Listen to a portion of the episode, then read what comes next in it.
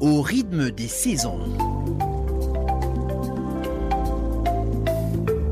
Au rythme des saisons, l'interface radiophonique du projet COBAM du Centre international de recherche forestière CIFOR sous la supervision de la COMIFAC.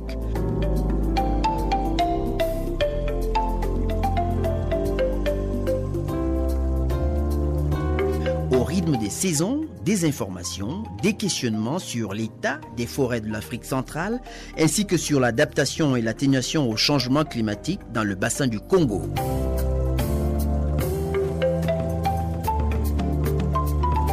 COBAM est un projet initié par le CIFOR et financé par la Banque africaine de développement dans le cadre de son soutien à la CIAC pour la mise en œuvre du programme PASEPCO.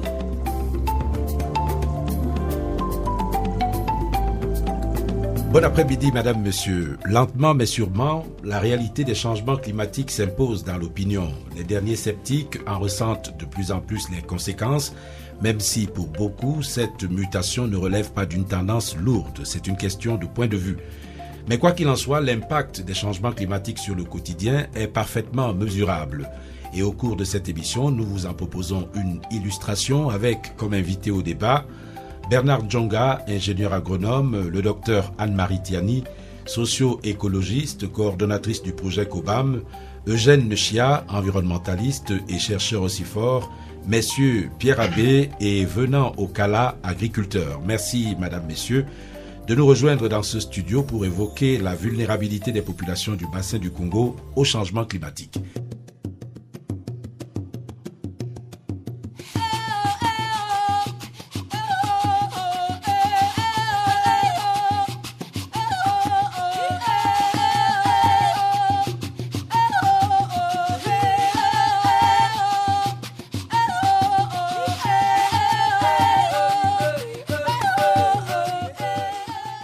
Première question va aux deux seigneurs de la terre qui nous accompagnent ici.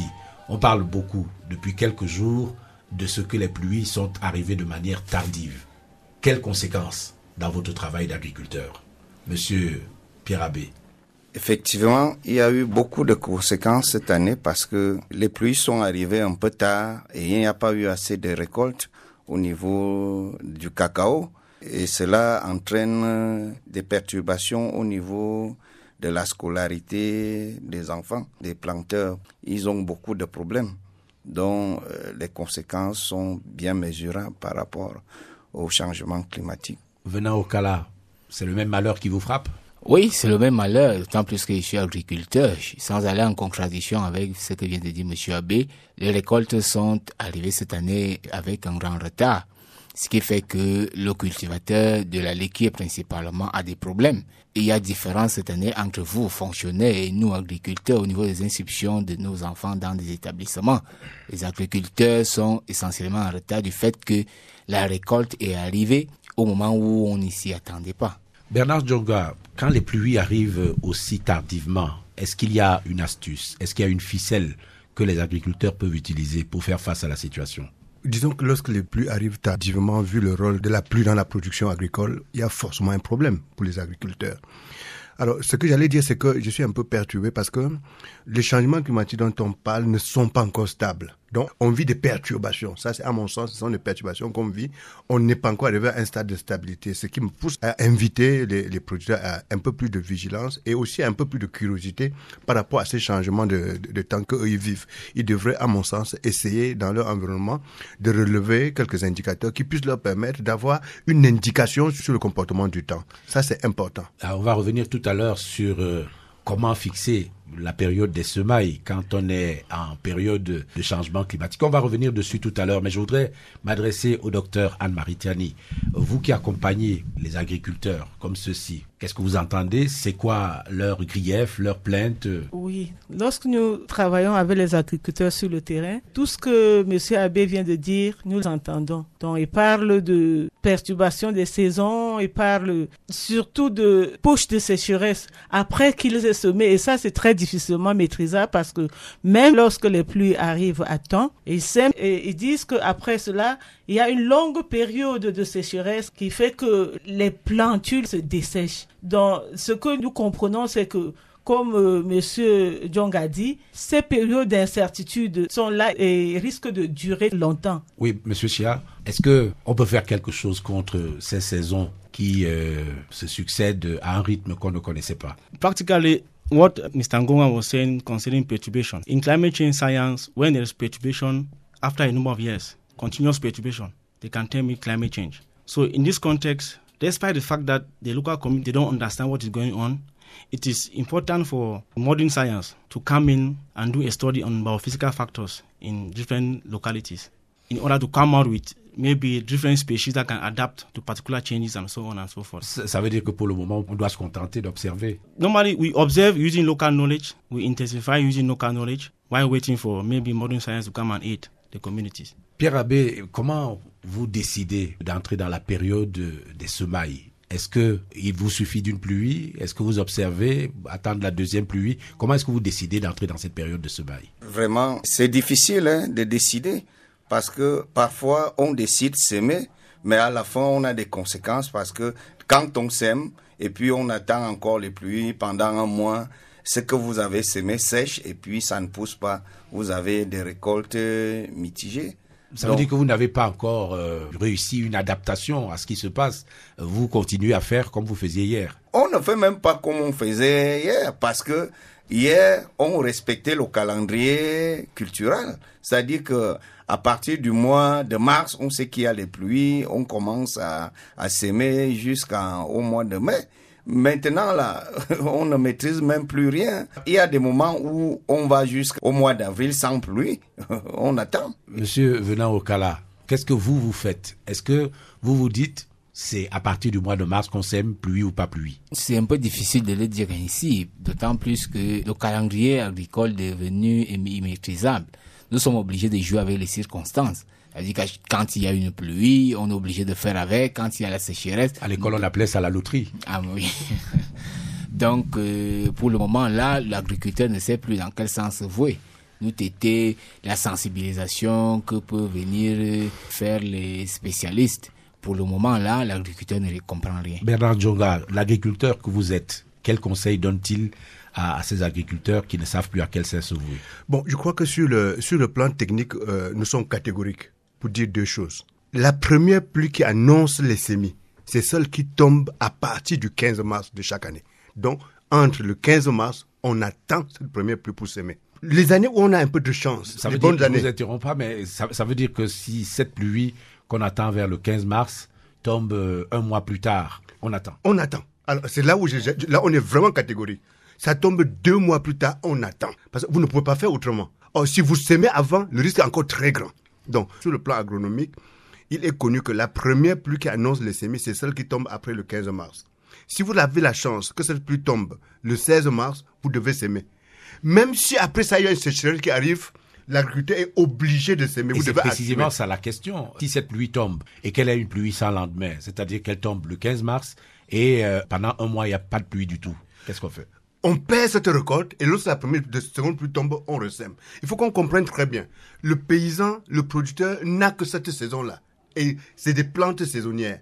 Il y a une seule campagne en zone monomodale. Si on est en zone forestière, il y a deux campagnes. Supposons qu'on soit en zone forestière. Alors, si j'attends la pluie à partir du 15 mars, qu'elle ne vient que le 15 avril, je suis bien obligé d'attendre et de semer le 15 avril.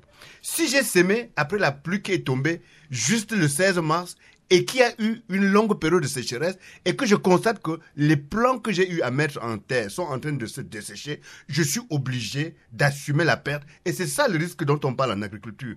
Je suis obligé d'assumer la perte et de ressemer. Parce qu'il est inconcevable qu'un producteur puisse passer une année blanche. Et c'est là où j'attire l'attention des producteurs. Vous devrez faire des efforts faire des relevés vous-même du comportement, du changement qu'il y a autour de vous. Parce que à partir de vos propres relevés, sur quatre ans, vous pouvez à votre niveau tirer des conclusions. Ce qui me fait insister dessus, c'est que nous sommes dans notre pays un agrégat de microclimat. Et je l'ai dit tantôt, même dans la ville de Yaoundé, souvent il pleut en Biomassi, il ne pleut pas à, à Et ceci pour une semaine.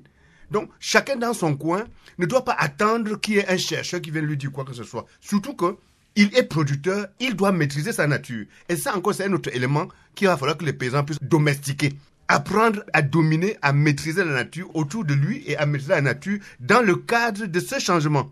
Le paysan ne peut pas indéfiniment subir le changement sans chercher à comprendre à son niveau. Ça, c'est très important.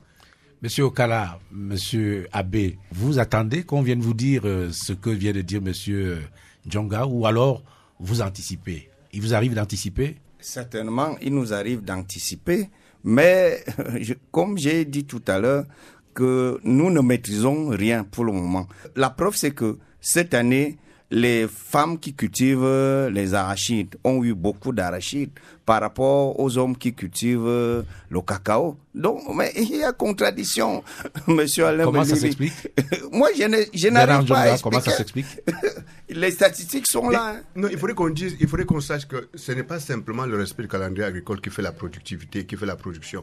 Il y a d'autres facteurs qui, je citerai le cas de l'itinéraire technique, qui entrent aussi dans la composition de ce qu'on appelle production et ce qu'on appelle productivité. On ne peut pas comparer les arachides avec le cacao. Il faut plus que arachide, c'est une culture saisonnière, alors que le cacao, c'est une culture pérenne. Alors, vous voyez donc, pour les arachides, c'est une légumineuse en plus, ce qui fait que ça a une forte une capacité d'adaptabilité à la sécheresse. Il faut le reconnaître. Toutes les cultures n'ont pas le même cycle. Il y a le maïs de 90 jours, comme il y a le maïs de 130 jours. Alors, si vous avez la chance de planter les semences du maïs de 90 jours et que après un certain temps, il y a de la sécheresse, L'avantage que vous avez eu au niveau de, du choix de la semence, ça s'exprime au niveau de la productivité. Et c'est ainsi, j'insiste dessus, parce que les paysans qui nous comprennent, on est en train de vivre une période d'incertitude en matière de changement climatique. Alors je leur dis ceci, ils doivent intégrer ce risque-là dans leur quotidien. Et ils doivent chercher à comprendre ce risque-là. J'insiste dessus. Ils doivent chercher à comprendre ce risque dans leur quotidien. Et j'irai plus loin, si vous permettez. Étant donné que nous sommes en train de vivre ces conditions, les producteurs doivent aussi chercher à intégrer une nouvelle ligne dans leur budget, c'est-à-dire une ligne pour le risque. Au lieu d'acheter 2 kg de semences par année, comme on l'a fait les années passées. On va voir la réaction des agriculteurs. oui, c'est la Ils vont réagir. Il faudrait prévoir 2 à 3 kg avec 1 kg en prévision de ce changement. C'est une mesure qu'il faut prendre. C'est faisable, monsieur venant au C'est pratiquement impossible ce que vient de dire monsieur Bernard. Parce que lui, il est obligé de le dire ainsi en tant que technicien. Mais nous, en tant qu'agriculteurs, cela devient une difficulté. Vous n'allez pas me dire que quelqu'un qui, chaque année, avait l'habitude de réserver, une femme qui avait l'habitude de réserver une cuvette d'arachide qu'elle doit récolter. Et qu'à la fin, elle ne réussit même pas à récolter un sac. Alors, après la consommation, après la ration alimentaire, vous redemandez à la même femme de vous ressortir encore deux cuvettes d'arachide parce que la première cuvette, elle doit l'hypothéquer et que la deuxième, elle doit voir si ça peut donner. Je pense que c'est pratiquement impossible. Pierre Abbé, on peut faire avec un risque pareil? C'est même pas possible, hein, parce que tout ce que nous voyons sur le terrain, c'est difficile. C'est très très difficile parce que les conséquences sont là. Cette année, on a eu beaucoup d'arachides. Comme l'année dernière, il n'y a pas eu assez d'arachides. Ma mère a récolté une cuvette. Au moins cette année, elle a récolté un sac. Comment vous pouvez faire des prévisions? Bernard Joga. Là, je parle avec beaucoup de plaisir aux producteurs. Il n'y a pas dans notre environnement ce qu'on appelle un fonds de calamité ou bien une assurance tout risque. Vous n'en avez pas. Ce que vous expliquez, c'est le suicide. Vous dites clairement que si je n'ai récolté qu'un bassin cette année, du fait qu'il y a eu changement et que ma productivité a baissé, je ne peux rien garder. Donc c'est pour mourir la prochaine année. Ne pensez pas que quelqu'un viendra au village pour vous donner des semences encore. Mais, mais ce qu'ils vous disent, Bernard Djonga, c'est qu'il vaut peut-être mieux mourir l'année prochaine plutôt que mourir de faim maintenant. C'est pour ça qu'ils mangent ce qu'ils produisent. Je crois que c'est là où il faudrait prendre un risque parce que dans notre environnement, on a essayé en son temps de soulever ce problème de météorologie et je pense que c'est en train de venir petit à petit, on, est, on essaie déjà de... J'allais en arriver là. Est-ce que il n'est pas possible de fournir euh, quelques données météorologiques aux agriculteurs pour leur permettre de décider de quand semer, de quand récolter. Euh, tout à fait, tout à fait. Les données météorologiques, c'est tout un service. Si ce service existe, mais c'est une chance énorme pour les producteurs dans le contexte du changement climatique. Est-ce que la météo elle-même n'est pas obligée un petit peu de s'adapter au changement climatique? Mais c'est ça son rôle. C'est ça ce qu'on appelle météorologique. C'est-à-dire la météorologie doit anticiper les changements climatiques et informer les utilisateurs du climat. C'est ça le rôle de la météo. Donc si on en arrive à ce stade où on nous dit la première pluie va tomber trois semaines après. Je vous donne un exemple. J'ai dit tantôt, ce qui est réel. La première pluie qui autorise les semis, c'est celle qui tombe après le 15 mars. Le 15 mars, les producteurs sont en milieu voilà, ils attendent cette première pluie. Ils ouvrent la radio. Dans la radio, on leur dit, attention, la première pluie va tomber le 5 avril. Là, ils connaissent déjà qu'ils ne peuvent pas s'aimer. Ils connaissent déjà qu'ils peuvent déjà se mettre à remuer leur champ dans la perspective du 5 avril où il y aura cette première pluie. C'est un avantage énorme sur la production et sur la productivité. La météo peut leur dire que la première pluie tombe à la fin du mois d'avril. Ça leur permet de garder leurs semences et déjà de penser comment faire. Parce qu'il faut le dire, la meilleure manière pour un producteur, il ne faut pas que le producteur soit dépendant d'une seule culture, parce qu'il y a d'autres cultures qui sont résistantes à la sécheresse. Il faudrait se déverser sur ces cultures. Donc, je crois pour ma part que dans le contexte d'un changement climatique que nous sommes en train de vivre, la première chose, le premier appui qu'on peut apporter aux producteurs, c'est ces données météorologiques, les aviser. Et, là, précisément, je vais revenir au docteur Anne-Marie Tiani. Ces connaissances, n'est-ce pas, de cultures qui résistent mieux à la sécheresse que d'autres, est-ce que vous les donnez aux agriculteurs qui sont vos interlocuteurs Je crains bien que ce soit assez difficile parce que, comme on a dit, la certitude que nous avons maintenant, c'est que le climat est imprévisible. Il y a quand même des institutions qui sont spécialisées dans la production des semences, mais jusqu'à maintenant, ce n'est pas sûr que leur recherche est orientée vers la production des semences qui sont résistantes aux facteurs climatiques. Et c'est peut-être là que ces institutions devraient aller. Vous êtes euh, interpellé, euh, Monsieur Chia. Vous êtes chercheur. Est-ce que vous orientez vos recherches dans cette direction? C'est-à-dire chercher des informations, chercher des semences qui résistent mieux au changement climatique que d'autres? Normally, what CIFOR is doing is to produce results to inform policymakers, in which policymakers will need to contact the necessary actors or the necessary sectors to do something. For this case, we have identified that good quality seeds that can resist heat is very important. It is the advice for the state maybe to integrate IRAD or other institutions involved in seed production to be able to produce seeds that can resist heat. Mais précisément, est-ce que la recherche se dirige vers ces résultats-là? Est-ce qu'on ne se contente pas de faire de la recherche, j'ai failli dire pour la recherche no, normally C4 is there to influence policymakers. The results are there. We put it on the table of policymakers. So it is a situation of the policymakers to take absolute control to see what they can do to save the people. Bernard Djonga, est-ce que la recherche agronomique a pris les mesures qu'il faut pour que les changements climatiques n'affectent pas tant que ça les agriculteurs? Pas encore, avec beaucoup de lenteur. Et c'est là où, une fois de plus, j'interpelle les agriculteurs. Parce que si moi je leur parle en tant que technicien, je dirais quand on regarde l'exploitation d'un agriculteur, il y a plusieurs micro-tops, voilà, si vous me permettez le terme. Il y en a qui ont les bas-fonds, il y en a qui n'en ont pas.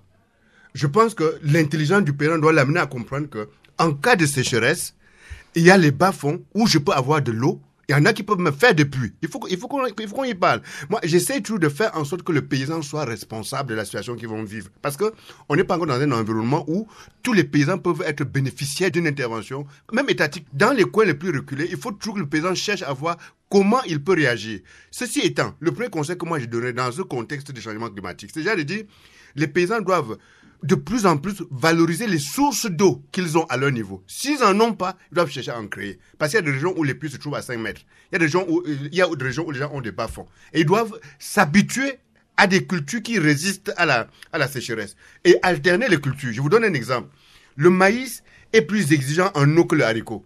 Alors, le haricot est planté au même moment que le maïs. Si il y a une sécheresse, le paysan doit comprendre qu'il va privilégier la plantation du haricot avant le maïs. Ça, c'est des choses, des techniques que les paysans doivent avoir. Et ça, ils ne peuvent tirer ça que de leur propre expérimentation. J'insiste dessus, parce que je connais plein de paysans qui sont nés et vont mourir sans jamais voir un chercheur dans notre pays. Je prends le cas des paysans qui sont en Boma. Je ne vous apprends rien. Ce n'est pas que les chercheurs passent, passent de village en village pour donner des conseils. Non. Donc, les paysans doivent prendre le devant, même par rapport à la recherche.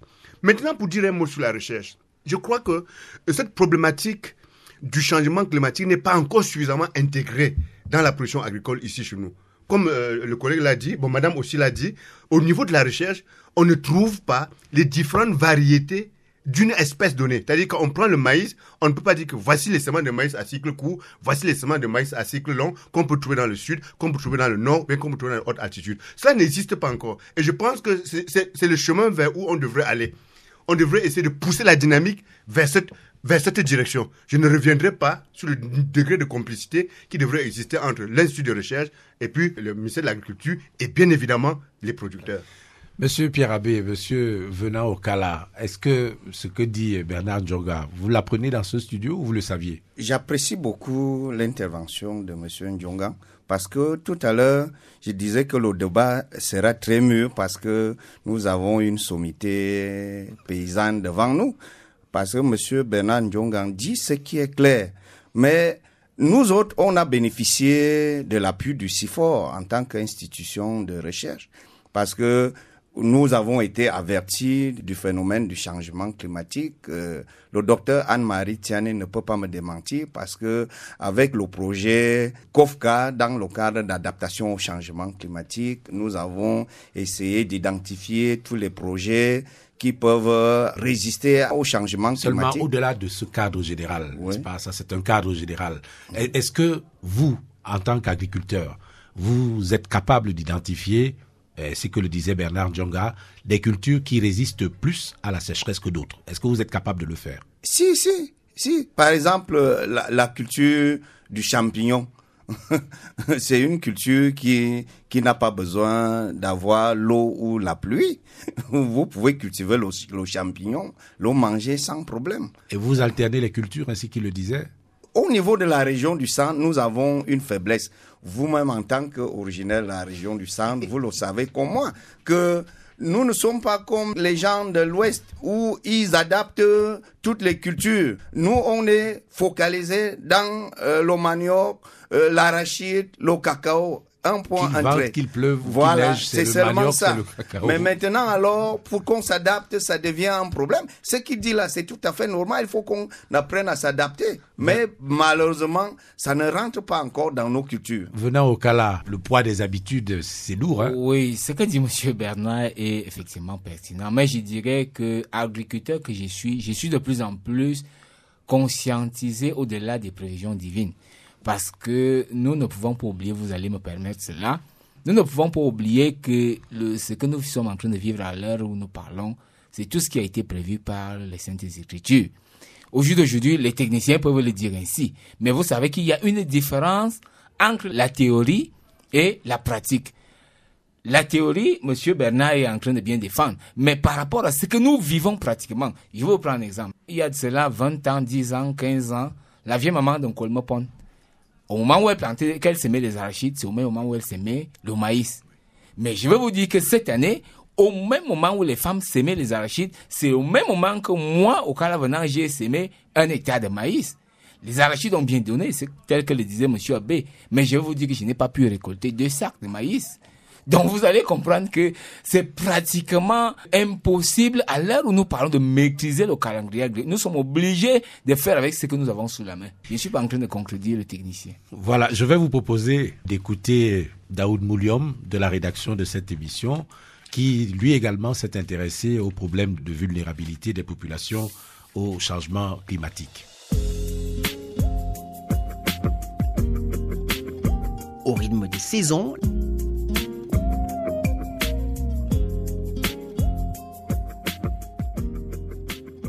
La menace du réchauffement climatique plane sur la Terre et ses habitants. Certains iraient même à dire qu'elle commence à se vérifier car on la vit de plus en plus et sous diverses formes. Au Cameroun, cette menace est autant préoccupante qu'ailleurs du fait de la vulnérabilité du pays à ce phénomène. Et cette vulnérabilité se justifie par bon nombre d'éléments liés à la déforestation et à la pollution.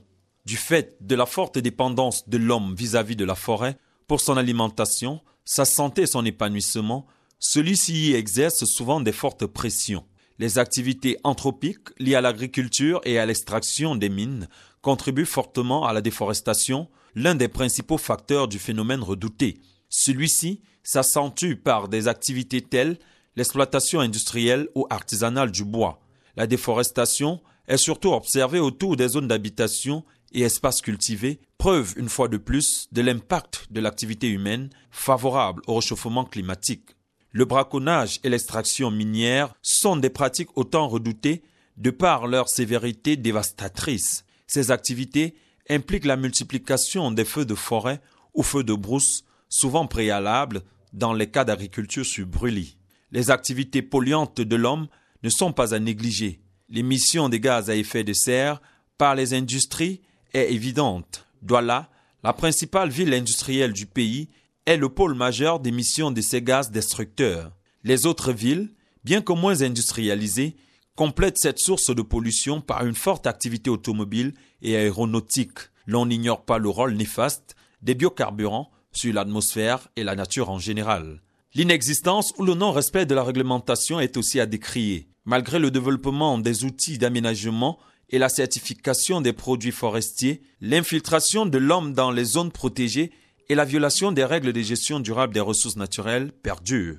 Selon un rapport de l'Union internationale pour la conservation de la nature UICN, le taux de déforestation au Cameroun est stable et varie entre 0 et 1% La FAO, quant à elle, estime ce taux à 6% et la relative faiblesse de ce taux pourrait s'améliorer si des efforts réels sont consentis en vue d'une meilleure gestion des ressources naturelles au Cameroun. De même, une réglementation et une sensibilisation sur les activités polluantes devraient susciter un changement de mentalité et l'adoption des attitudes sociales responsables vis-à-vis de la nature et de l'environnement. Parmi les suggestions formulées dans un rapport du COBAM, il est nécessaire de financer les activités de développement communautaire. Il faudra en outre songer à la multiplication des initiatives et associations liées à l'adaptation au changement climatique et l'atténuation de ses effets. Des mesures de gestion saines et durables sont à multiplier et à développer à différents niveaux de décision. La réalisation de ces objectifs passe par une nécessaire sensibilisation et implication des populations locales dans la gestion de ce qui jusqu'ici est gaspillé et non recyclé. Mais avant, il sera question d'identifier et de mettre en œuvre des mesures d'atténuation du changement climatique. Tous ces moyens vise la réduction des émissions dues à la déforestation et à la dégradation des forêts. Elles contribueront certainement à renverser la tendance de la dégradation de l'atmosphère et des espaces forestiers, visiblement favorables au réchauffement de la planète Terre.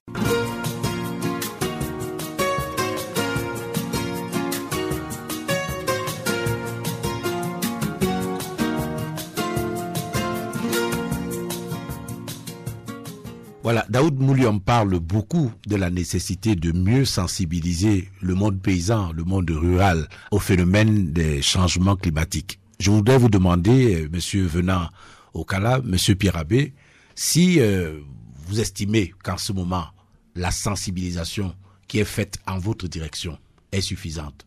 Est-ce que vous lui trouvez pas quelque part euh, quelques insuffisances, quelques carences? Effectivement, il y a quelques insuffisances parce que Monsieur Bernard Djong a parlé tout à l'heure des mesures à prendre. On nous a doté des chefs de poste dans tous les villages. Mais malheureusement, ces chefs de poste-là ne sont jamais passés pour informer les populations. Ils sont plus fonctionnaires qu'autre chose. Voilà, comment ils doivent se comporter. Mais au moins, nous, on a la possibilité d'avoir à nos côtés les instituts de recherche comme le CIFOR, comme l'IRAD qui passent de temps en temps, comme ITA qui nous prennent souvent en charge. Mais toutes les régions n'ont pas cette chance-là. Et c'est pourquoi j'adhère à l'idée de M. Ndjongan que nous-mêmes, nous devons prendre d'abord les engagements et faire attention pour lire les temps forts du changement climatique. Ça, c'est très important. Venant au Kala, est-ce que vous vous sentez suffisamment encadré face à la menace que représentent les changements climatiques? Si je dirais oui au jour d'aujourd'hui, c'est grâce aux multiples activités de la COPAL. La COPAL qui est la coopérative des paysans de la Léquier. Et je crois que ceux qui ne sont pas membres de cette COPAL ne vous diraient pas qu'ils sont sensibilisés. Et vous êtes bien informés qu'il y a beaucoup, beaucoup de papiers qui sont signés, beaucoup de rapports qui se passent entre les bureaux ici à Yaoundé, alors que sur le terrain, nous voyons le noir. Je crois que pour le moment, ce qu'il faudrait faire, c'est beaucoup plus de sensibilisation, beaucoup plus de conscientisation. Parce que l'agriculteur aujourd'hui passe tout le temps à se plaindre juste parce qu'il n'est pas sensibilisé. On l'a pas appris à s'adapter avec ce qu'il a sous la main. Monsieur Chia, c'est vous qui êtes interpellé. Est-ce que vous allez vraiment au contact du monde paysan? Est-ce que vous ne vous contentez pas trop souvent de rester dans vos laboratoires? Normally, I am an environmentalist. I don't work with the lab. What we do is we go to the field, we get the perception of farmers. From their perception, we come back now to tell those who are directly implicated in the lab that this is what we have heard from the field, this is what we have heard from the farmers. This is what they want. This is what they are thinking about climate change. So, what can you do for these farmers? Then from there, they will take over the command button. Anne-Marie Diani? Oui, la chance que nous avons avec le projet COBAM, c'est qu'il y a un grand volet. Je vous rappelle que vous répondez là à une question qui euh, ressemble à une mise en cause des structures d'encadrement du monde paysan. Je l'ai compris. C'est pour ça que je prends le cas particulier du COBAM, qui a un fort volet de sensibilisation. Donc, dans le projet COBAM, nous discutons avec les populations locales de la gravité des perturbations climatiques. Un cas Les- pratique, euh, Anne-Marie Tiani, comment ça se passe? Vous choisissez des villages précis où vous allez tenir des causeries, disons, éducatives, ou alors euh, vous faites venir le maximum de paysans à vous pour leur dire, euh, voilà, attention, le- le- les changements climatiques sont là, il y a un changement de mentalité, un changement de méthode de travail qu'il faut euh, aborder. Non, nous allons vers les populations. Nous allons dans leur milieu, nous essayons de comprendre, de discuter avec les populations de leurs problèmes dans leur milieu et nous leur faisons comprendre exactement comme euh, Monsieur Ndjonga disait qu'ils doivent devenir des chercheurs et être plus observateurs des phénomènes naturels. En fait, c'est une occasion de valoriser leur savoir endogène. Ils doivent devenir des chercheurs pour comprendre un peu plus ce phénomène de changement climatique et l'intégrer dans leur quotidien. Nous allons vers les populations du bassin du Congo, que ce soit au Cameroun ou dans les autres pays, et ensemble nous discutons et c'est dans ce cadre que nous procédons à la sensibilisation. On va parler tout à l'heure des agronomes, juste le temps d'avoir euh, une confirmation de ce que vous dites de la part euh, de messieurs Pierre Abbé et de monsieur Venant au Cala. Est-ce que vous n'êtes pas, vous, des agriculteurs un petit peu privilégiés d'être au contact de ces structures, le COBAB Vous savez, monsieur Alain Molibi, ça va avec la politique de l'État qui veut que les agriculteurs se regroupent et que tout ce qu'ils font ensemble, qu'ils le fassent en groupe. C'est pour cela que j'ai loué tout à l'heure les initiatives prises par la COPAL, la coopérative des paysans de la Léquier. Si je dis au jour d'aujourd'hui que je suis privilégié, simplement parce que nous avons mis au niveau de nos villages des structures qui, n'est-ce pas, intéressent aux institutions de recherche, aux techniciens. Pierre Abbé, vous êtes euh, vous aussi un planteur euh, privilégié parce que vous, vous percevez le message. Mais est-ce que le message passe? Est-ce qu'il va jusqu'au fond du monde rural? Le message d'alerte au changement climatique. Je peux dire que le message va jusqu'au fond. Mais, comme venait de dire M. Okala venant, il faut être organisé. Tant que vous n'êtes pas organisé, vous ne pouvez pas bénéficier de tous les avantages. Par exemple, nous autres, on a bénéficié de beaucoup de projets par rapport à l'IRAD, par rapport à ITA, par rapport au CIFOR, qui est même notre partenaire incontournable. Le FSC aussi, qui parle de la certification. Voilà autant d'organismes qui nous appuient dans le cadre de la forêt communautaire. Donc nous avons su prendre les choses en main. Mais par contre, c'est pas le cas dans tous les villages que les gens ont ce privilège-là. Tout le monde ne bénéficie pas de la même sensibilisation. Alors, Anne-Marie, qu'est-ce qu'il faut faire dans ces conditions? Nous sommes très conscients que tout le monde ne bénéficie pas de la même sensibilisation. C'est pour ça que nous avons pensé que une autre forme de diffusion d'informations serait par exemple la radio. On pense que la radio ne choisit pas les groupes. La radio va dans Ce que je ménages. dire, je ne suis pas autorisé à le dire, mais je vais le dire quand même. Est-ce que la radio n'est pas un petit peu élitiste? Je pense pas parce que Est-ce qu'elle sait parler aux paysans leur langage? C'est peut-être là où nous allons essayer d'améliorer en ayant des émissions en langue compréhensible par la- les la populations cibles. Mais je dirais déjà que c'est quelque chose d'important. J'ai travaillé en Goya avec les pygmées qui, lorsque nous avons évalué les canaux d'information, on était très surpris que les pygmées écoutent plus la radio que les bantous. Ça voudrait simplement dire que malgré le fait qu'on pensait que la radio est élitiste, la radio est écoutée jusqu'au fin fond des ménages. Les femmes, au moment où elles font leur cuisine, écoutent la radio. Même au champ, tu vois des paysans poser leur poste radio en faisant les chants et ils écoutent. Et pour nous, c'est déjà très important. Bernard Djoga, quelqu'un a dit tout à l'heure, je ne voudrais pas le citer, que les chefs de poste agricoles, c'est-à-dire vous, les agronomes, vous êtes trop distants. Vous n'êtes pas avec eux. Vous parlez un langage qu'ils ne comprennent pas. Vous êtes des fonctionnaires. C'est même plus que ça. C'est même plus que ça. Parce qu'ils ont dit quelque chose de pertinent tout à l'heure, ils ne sont pas revenus dessus. Je veux me permettre d'insister dessus. Ils ont relevé le fait que le paysan camerounais avait une capacité d'anticipation extrêmement faible. Ils l'ont dit. Ils ne peuvent pas réagir comme on croit. Ils l'ont dit et c'est réel. Pour 95% de nos producteurs, c'est réel ce qu'ils ont dit. Ça, c'est d'un. Quand on réalise aussi que ce sont ces petits producteurs dont on parle, qui ne nous écoutent d'ailleurs pas, ce sont ces petits producteurs qui ne connaissent même rien du changement climatique. Ils subissent. Il faut aussi le dire. Ils ne sont en rien à l'origine du changement climatique, mais ils subissent les méfaits du changement climatique. Je parle de ces petits producteurs qui font moins d'un hectare par-ci, parce qu'ils ont créé un petit champ. Ce n'est pas ça qui est à l'origine du changement climatique. Oh, je disais donc que malheureusement, ce sont ces petits producteurs qui sont à l'origine de ce que nous consommons en ville. Pourquoi j'insiste sur ça? C'est pour dire que ce problème de changement climatique, ça doit être un problème national. Ça ne doit pas être un problème de paysans. Ça ne doit pas être un problème de producteurs. Mais imaginez, mais que serons-nous sans producteurs? Et voilà que plus la production baisse, plus nous en ville, nous pâtissons de la cherté de la vie. Il faut le reconnaître. Le problème du changement climatique est tellement important. Et c'est un problème national. Pourquoi j'insiste dessus? C'est pour revenir sur le fait que quand tu dis, si je peux me permettre, que les ingénieurs sont absents, mais ils sont plus qu'absents. Il l'a dit. Mais ce n'est pas simplement les ingénieurs qui sont absents, mais c'est nous tous, c'est moi et vous. Parce qu'en principe, chacun de nous devrait assumer sa part de responsabilité par rapport à cette problématique du changement climatique. J'insiste dessus, parce que, voyez-vous, la production agricole a besoin de deux choses qui s'alternent dans le temps, l'eau et le soleil. Il y a un temps où l'eau vient faire produire, il y a un autre temps où le soleil vient faire sécher, vient faire récolter, vient faire conserver. Et c'est pourquoi nous tous nous mangeons. Mais nous sommes en train de vivre une période où il y a un changement mortel, je pèse mes mots, qui peut survenir dans ce cycle, de, dans ce fameux cycle naturel. Et nous semblons laisser la responsabilité simplement aux petits paysans parce qu'il est au bout, au bout de la chaîne. C'est un tort. Donc, moi, je, je profite de cette antenne vraiment pour lancer un cri. Ça dépasse de très loin le niveau des petits paysans. À la limite, je serais peiné d'aller voir une maman qui fait à peine un demi-hectare de, de champ me mettre à lui dire que vous avez coupé un demi-hectare, il y a le soleil qui a fait ci, qui a fait ça. Je serai gêné.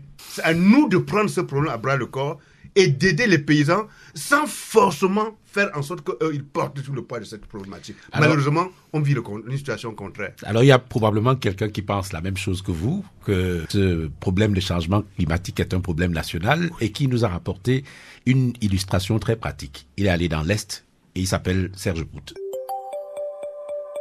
au rythme des saisons.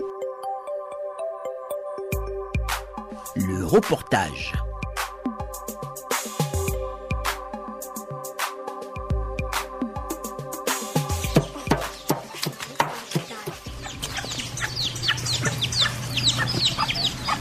Marie-Louise vient à peine de rentrer du champ et aussitôt, elle s'affaire à préparer le repas de midi pour sa famille. À la vue du reporter, elle interrompt son activité prisée pour nous faire la visite guidée de sa petite exploitation agricole. Sur la table de la cuisine, tout à l'heure, c'était le manioc que cette femme d'âge a prêté pour la cuisson. Mais dans l'agenda de la semence, c'est la culture de l'arachide qui est envisagée. Envisagée seulement parce que le temps ici est morose, se désole la paysanne. Depuis le mois de juin jusqu'à maintenant, c'est toujours comme ça. Il n'y a pas assez de soleil, il n'y a pas de pluie, c'est comme ça. Ça tue les semences. S'il ne pleut pas d'ici 15 jours, vous serez vraiment inquiète? S'il ne pleuvait pas, on devait être inquiète. Ça nous dérange un peu, mais puisqu'on sait qu'après ça, les pluies vont venir, nous sommes en train de s'aimer. Même comme les années changent, il y aura les pluies. La terre est rouge et mouillée à Tanquing. Les populations plus enclines aux travaux champêtres guettent avec obsession le déplacement des nuages dans l'espoir qu'il pleuve. Confie Serge, l'un de ces rares jeunes convaincus que l'avenir est dans l'agriculture. Depuis le 15, on cherche la pluie. Ce n'est que ces deux jours-ci qu'il a fait semblant de pleuvoir. Donc là, nous sommes un peu dérangés par rapport au changement climatique. Ce genre de temps n'est pas favorable à la récolte. Néanmoins, on, on se dit un jour à l'autre, il va pleuvoir. Bonjour monsieur et bienvenue chez moi. Honoré Bélanan, 72 ans, nous fait l'amitié de nous accueillir à l'ombre de l'un de ses nombreux goyaviers. Le patriarche, par ailleurs veuf, se tape toutes les tâches domestiques pour ses quatre petits-fils, ses quatre bouts de chou. L'arrière-cour de son domicile donne à voir un panorama de la variété de ses semences. Manioc, arachide, café. Semences hélas affectées par les caprices du climat, ce qui n'est pas pour le décourager. On se débrouille comme ça, hein si a la rosée le matin, la nuit, ça nous permet de voir pousser la semence. On venait de terminer la récolte. Maintenant, il faut envisager la prochaine culture. Dans cette région à haute intensité forestière, le changement climatique a déjà exhalé sa mauvaise humeur. Les habitants n'ont pas besoin d'outils modernes pour le ressentir. Tous Saint-Bigombais, agriculteurs à Atok. Nous avons constaté qu'il y a eu changement climatique à partir de la baisse de la production agricole. Je vais prendre le cas du piment. Le piment, c'est une culture qui est néo-saoudienne. Ça veut dire elle aime beaucoup plus euh, l'humidité comme elle aime aussi la chaleur. Avec euh, la déforestation, le manque de grands arbres qui accumulent euh, l'humidité, le piment ne produit pas suffisamment, ainsi que le cacao. Le ciel ne se précipite pas pour ouvrir ses écluses. Alors, dans ces profondeurs forestières, Dame Nature file le code météo à ses occupants. Il y a certains arbres qui fleurissent et annoncent la saison des pluies. Quel type d'arbres Je ne sais pas les espèces, comment on peut les appeler en français. Les appeler comment Quand le le produit, ah, il sort des fleurs. Certains oiseaux apparaissent à l'approche des pluies. Ils vont prendre ces grains de, de sisongo que vous voyez là et les déposer plus tard. Et c'est là où ils vont germer. Le mois de septembre arrive avec des prévisions heureuses, mais on n'est pas dupe dans cette région des pierres précieuses. Le climat n'est plus le même, le rythme des saisons aussi. Tout naturellement, les seigneurs de la terre s'adaptent comme ils peuvent. Une adaptation plutôt subie qui renseigne sur l'abandon de ces populations à leurs interrogations. Le secours des ONG, l'accompagnement des administrations, des forêts et de l'environnement sont un luxe jamais consommé dans ces localités, disent les personnes interrogées.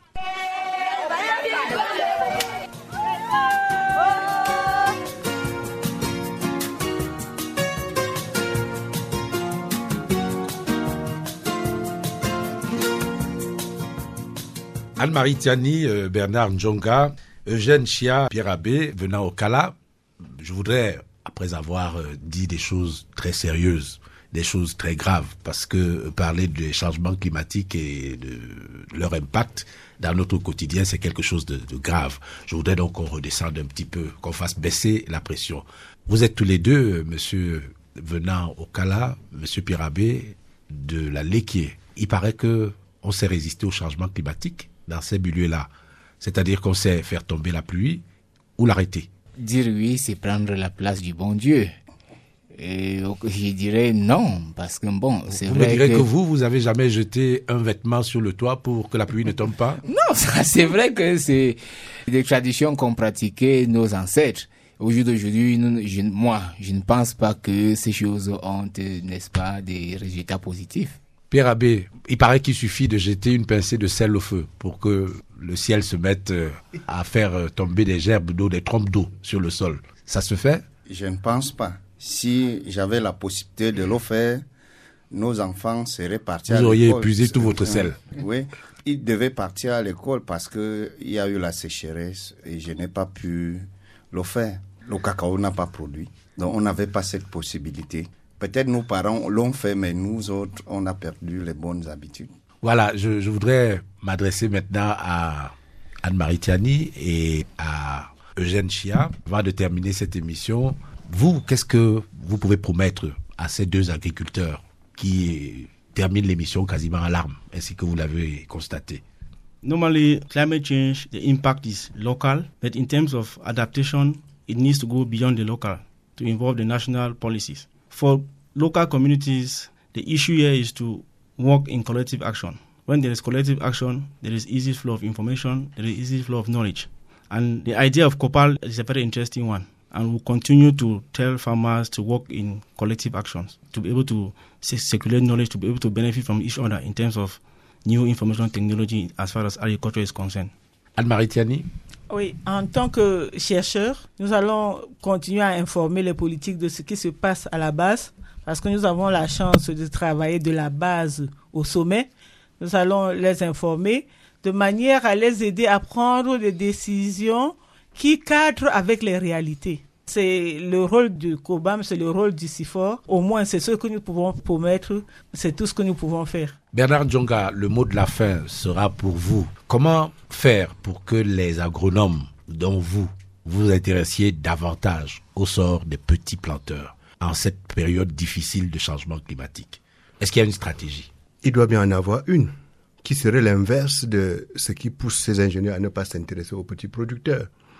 J'ai comme ce sentiment que pour l'heure actuelle, la motivation n'est pas encore suffisamment forte auprès de, de, ces ingénieurs à aller vers les petits producteurs. Je pense que si on essaye de les sensibiliser, de les pousser à aller vers eux, de les motiver aussi, ils doivent pouvoir faire ce pas. Ça, c'est d'un. Le tout n'est pas d'aller vers les petits producteurs, c'est aussi de savoir ce qu'on va faire vers les petits producteurs, parce qu'il y a des cas de figure où on va plutôt aggraver le mal. Disons plutôt qu'à côté de ça aussi, sur le plan national, je pense qu'il se dégage une nécessité de maîtriser l'information autour de ce qui est météorologique. Ça, c'est important. Nous devons travailler dans ce sens-là. Et c'est une information qui n'est pas digeste pour le grand nombre de producteurs. Donc, en plus de travailler sur cette information, on devrait voir dans quelle mesure la vulgariser auprès des petits producteurs pour qu'ils soient de plus en plus aguerris par rapport aux risques ou bien par rapport aux mesures qu'eux, ils peuvent prendre pour faire face au changement climatique. Une fois de plus, je ne, je, je ne ferai pas l'économie d'insister sur ce fait que la problématique du changement climatique, c'est un problème qui nous concerne, nous tous, et nous devons, chacun de nous, là où il se trouve, essayer de faire quelque chose pour pouvoir alléger la peine des producteurs par rapport à ça. La peine des producteurs parce que c'est là où commence la production. Voilà, je vais vous remercier tous pour votre visite dans cette émission. Quant à vous, mesdames, messieurs, merci pour votre attention. Votre compagnie est un plaisir toujours renouvelé. Bonsoir.